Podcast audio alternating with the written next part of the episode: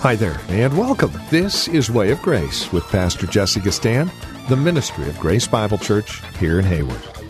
Today, we continue our survey of John. We're looking at the I am statements recorded by John that Jesus made.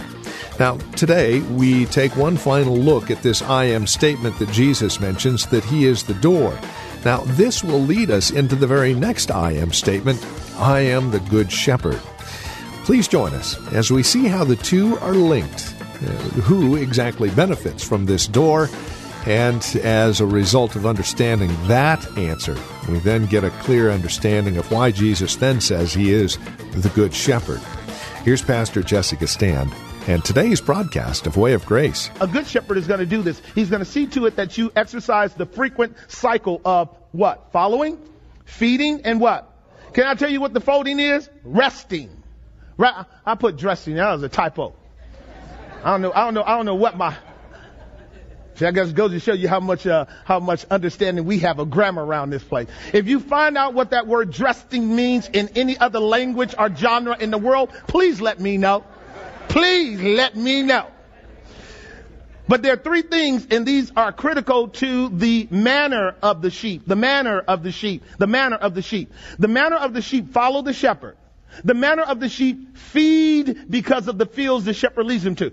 The manner of the sheep is that they fold. You know what fold means? You, you sit there and you get full and you just rest until the shepherd says it's time to go again. You guys understand that?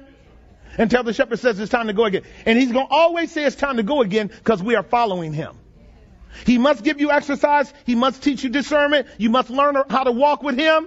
So it's not about coming to church sitting on your butt, just getting full. You guys got that? Walking with him in a personal way is him taking you through the acute experiences of life and showing you how that he is there to help you navigate them as he sustains your soul so that you know that he truly is the good shepherd. Alright? We'll pick that up more fully next week. I just want you to know that. If you are not following, if you're not feeding, and if you are not resting as a cycle, that is folding, you probably have a real challenge affirming that you're one of his sheep. Because you see, sheep are pathological in their need of the shepherd. You got it? And when you find mature believers, and I'm just telling you now, I'm going to tell you now, I, have been doing this for I don't know how many years now.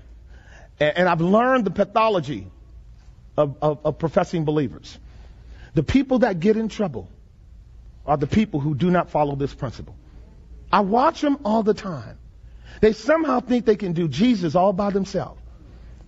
Nothing in the Bible promotes that.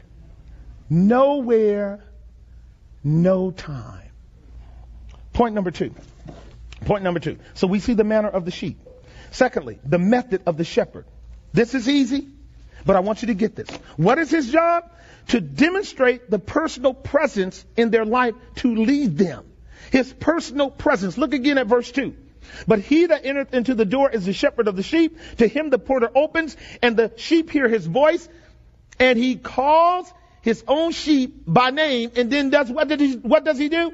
He leads them out. This implies a personal presence of Christ. Listen. So, you and I don't know where we're going. Somebody that knows where they're going has to lead us. And the presence of Christ is the presence of the Spirit of God that works through the Word of God to lead us through this world.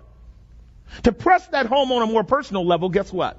When you really have a relationship with the Lord Jesus, He qualifies you to maintain real sensitivity to His presence in your life.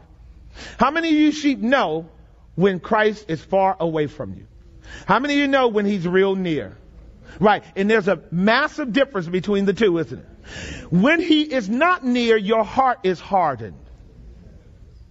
When he is not near, you are presumptuous and far more inclined to push the envelope in the areas of sin.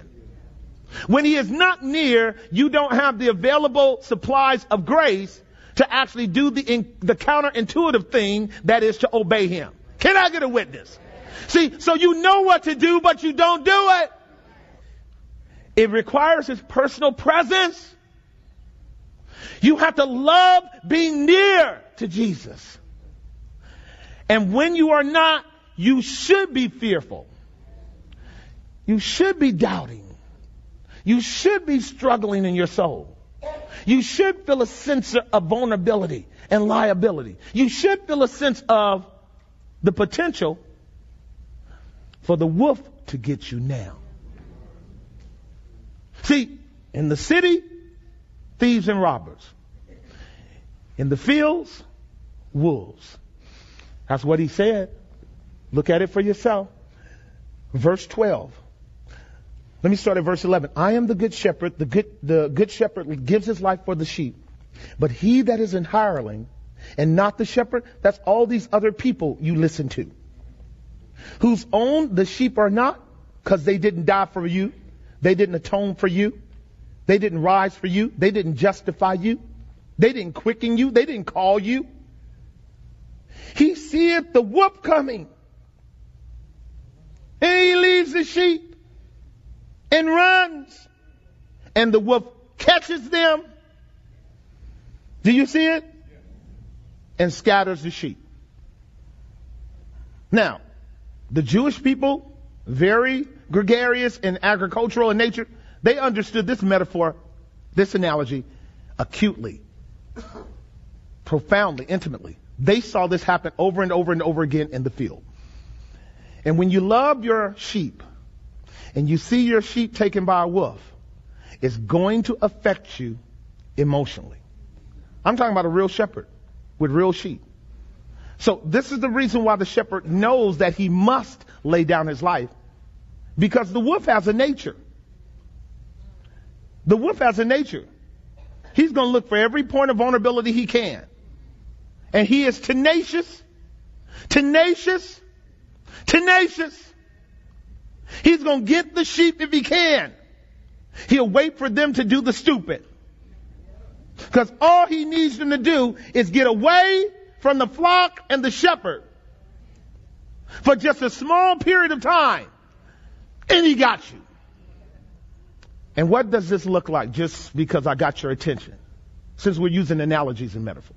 What does it look like for a sheep to get taken in by a wolf? If you're one of God's elect, it means temporary insanity. Y'all listening to me? Temporary insanity. Because of your presumption, you lose your sense of discernment. And you follow this track that really is rooted in your own carnal desires. But you're not really admitting the fact that you're not going under your own strength. You're actually being dragged by the wolf deeper into the forest to be consumed by him. And in some cases, as the apostle puts it, the consumption requires the death of the believer that the soul might be saved in the day of Jesus.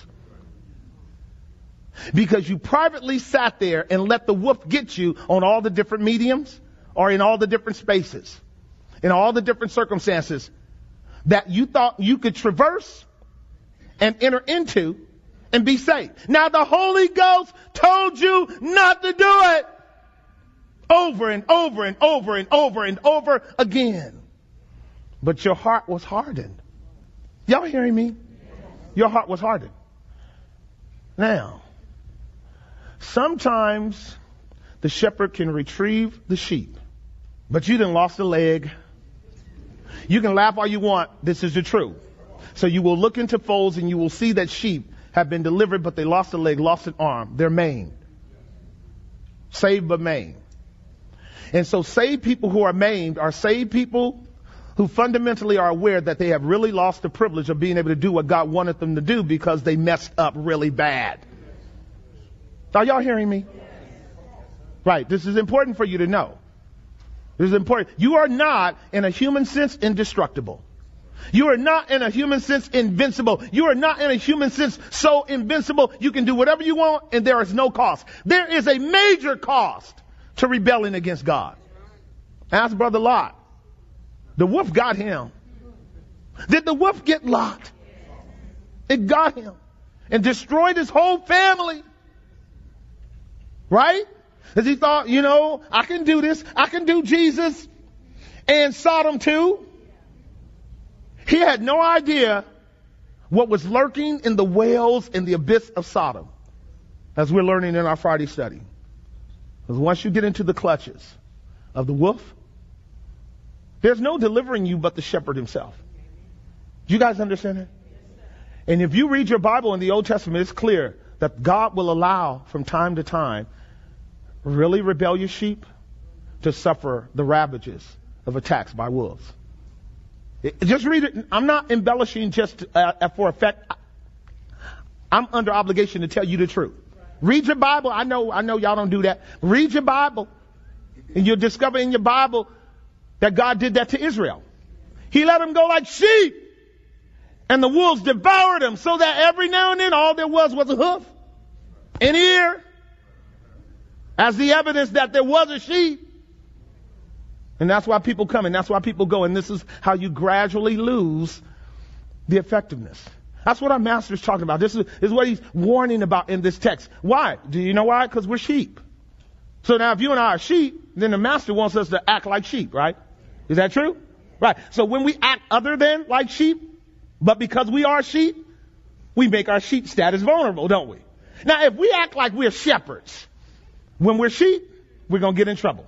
If we act like we're some kind of Superman, Transformers, superheroes, comic book types, but all we are sheep, some of them get what I'm saying, the rest of y'all don't. Old people don't get this, the young people get this. Now then flip the script, right? Now I'm talking to the young people. Here's the point. The reason we get in trouble is because we don't understand the limitations of what a sheep constitute so as to stay in our bounds and to relate to God as a sheep and him to a shepherd, which says, Lord, stay near me. Keep, keep me, Lord. I'm dumb. I'm stupid. I'm inclined to folly. I have no defense. I don't have a, the ability to, pr- listen, I can't fight and I can't run. You in trouble as a sheep. You can't fight and you can't run. What do you need? A shepherd. His personal presence. His provisions of grace to do what? Nurture us I'll pick that up next week. You do believe that the Lord knows how to lead you in the green pastures. He knows how to lead you beside still waters. Right? He knows how to restore and freshen your soul. He knows how to spread a table out in the presence of your enemies, right? So that your cup runs over. He knows how to do that, right? And this is the great motif we'll deal with next week to affirm the whole concept of what it means for him to be the good shepherd. Is he a good shepherd? To take a bunch of rebel sheep like us and leads us through the valley of the shadow of death, only to wake up in the presence of Him having spread a table for us and to dine on Christ at the level of kings and queens. Is He good or what? And we didn't do anything to deserve it. But mostly is what we're about to deal with now, His protective love to secure them. You see? Here it is, verse 12 and 13, and then verse uh, uh, 14 for us to get this, and we'll wrap this up.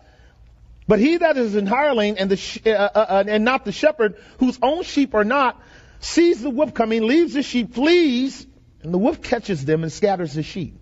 The hireling flees because he is a hireling, and he does not care for the sheep. I am the good shepherd and know my sheep and am known of mine. Watch this now. As the Father knoweth me, even so I know the Father, and I lay down my life for the sheep. Do you see it?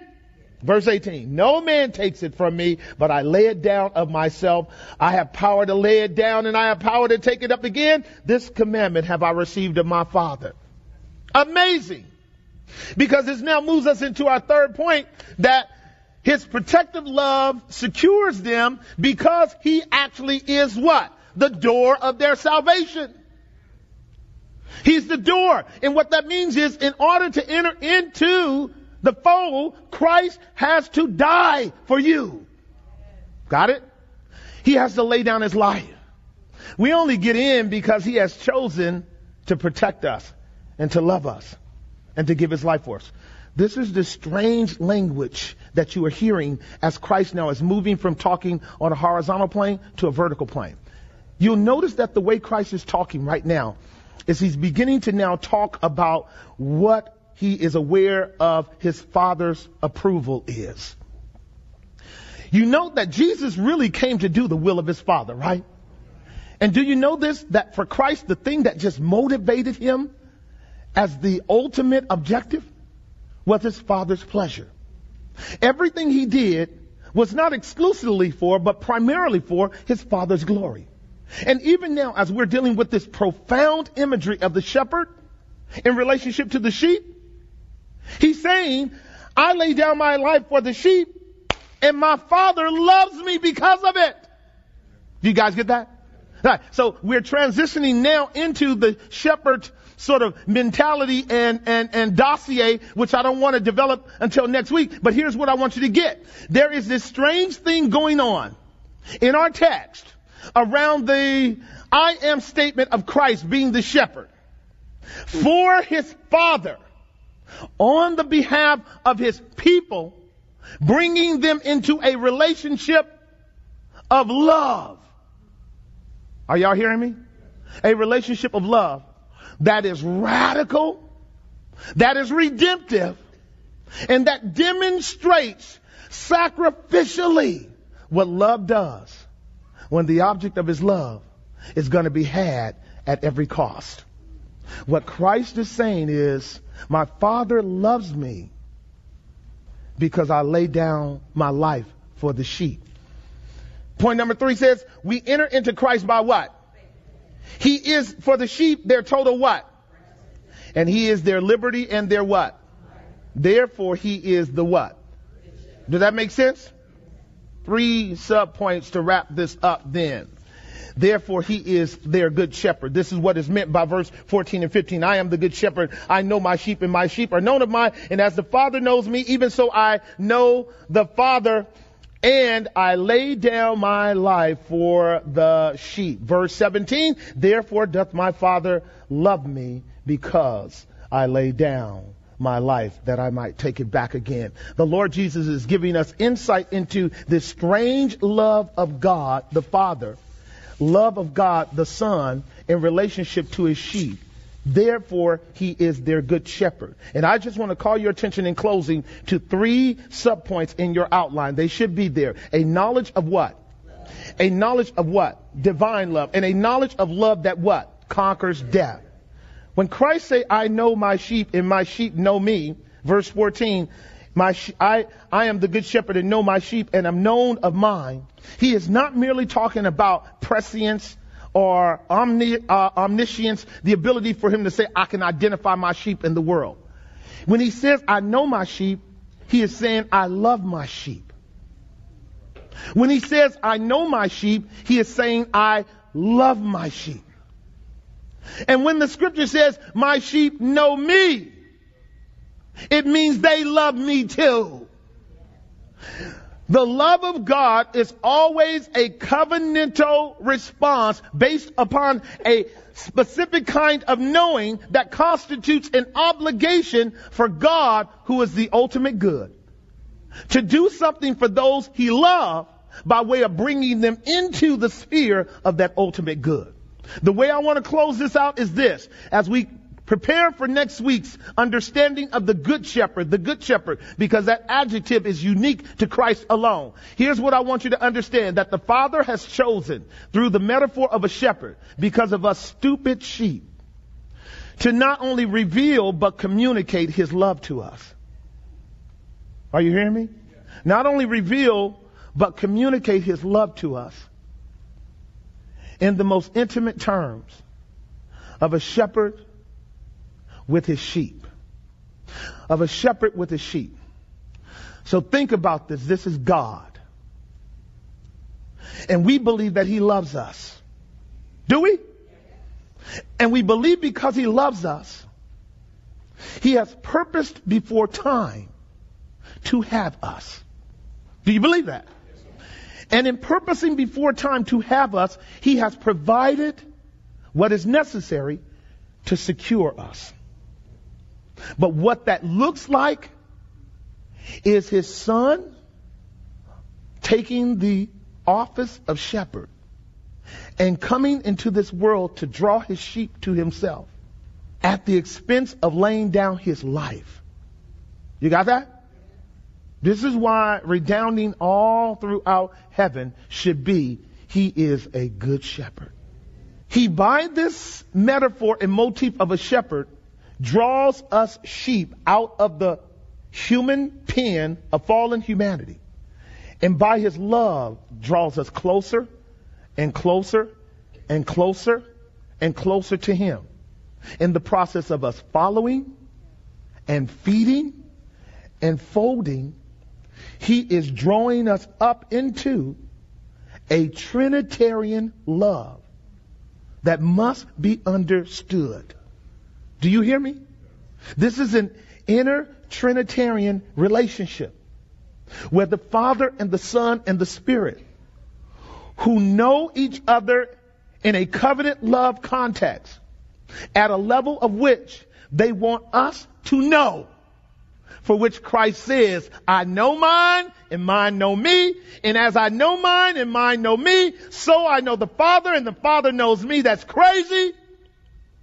And now we are again at John 17. Father, I will that those whom you have given me be with me where I am, that they might know the love that you have for me and I for you that that same love might be in them.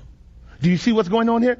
We are getting swept up into a metaphor that is showing us the character and nature and shape of God's eternal love for his people. And here's how it reciprocates if you have tasted the love of God in Christ. In the same way in which Christ loved you enough to give himself for you, as you grow in grace and in the knowledge of the Lord, He's calling us to reciprocate that love. Is he not? Is he calling us to reciprocate that? Has history proven, child of God, that grace can be poured into the soul by the Spirit of God at such a rich level that the sheep are willing to lay down their life for the shepherd? In the same way, the shepherd is willing to lay down his life for the sheep. Can you affirm that, child of God?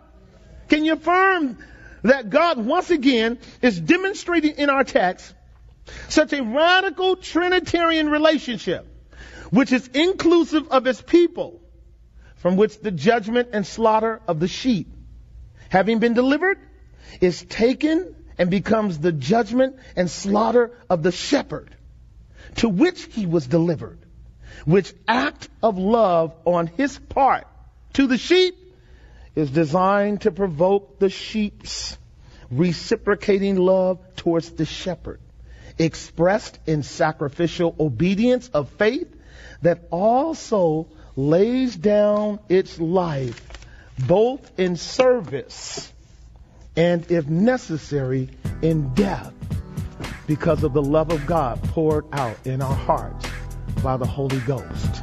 Amen. That'll conclude our time today here on Way of Grace with Pastor Jesse Gistand, the Ministry of Grace Bible Church here in Hayward. We thank you for spending time with us. Trust that as you do walk through God's Word with us, you're growing in grace, growing in your relationship with Christ and your love and adoration to Him. As we conclude our time together today, we would like to remind you that if today's broadcast was in, impact to you, maybe it really blessed you, or maybe you've got a question or two that to listen to this program again would help out. Well, we have CDs available when you call or write to us, or if you wish, simply stop by our website and download the audio file from the website. Our web address is grace-bible.com. Rather simple. Again, grace-bible.com. Or contact us by phone at 510 886 9782. That's 510 886 9782. If you're writing to us, the address is 22 768 Main Street. And that's here in Hayward. The zip code is 94541. Again, that's 22768 Main Street. Hayward, California, 94541 is the zip code. We ask for $5 per CD, or again, as mentioned, simply stop by our website and you can listen to the message in its entirety or download the MP3 version, grace-bible.com. One final note we're inviting you to join us for worship. Sunday services are at 11 a.m., with Sunday school at 10 a.m., and then, of course, the Friday Bible study at 8 p.m. We'd love for you to stop by and join us for worship especially if you're not involved in a fellowship at this time. And then, of course, the Friday Bible study. We have folks from all kinds of churches all over the Bay Area joining us at 8 p.m. It's a marvelous time of studying God's Word together as a company of believers. Again, for directions, simply go to grace-bible.com or call 510-886-9782. Thank you for joining us today, and until next time, God bless.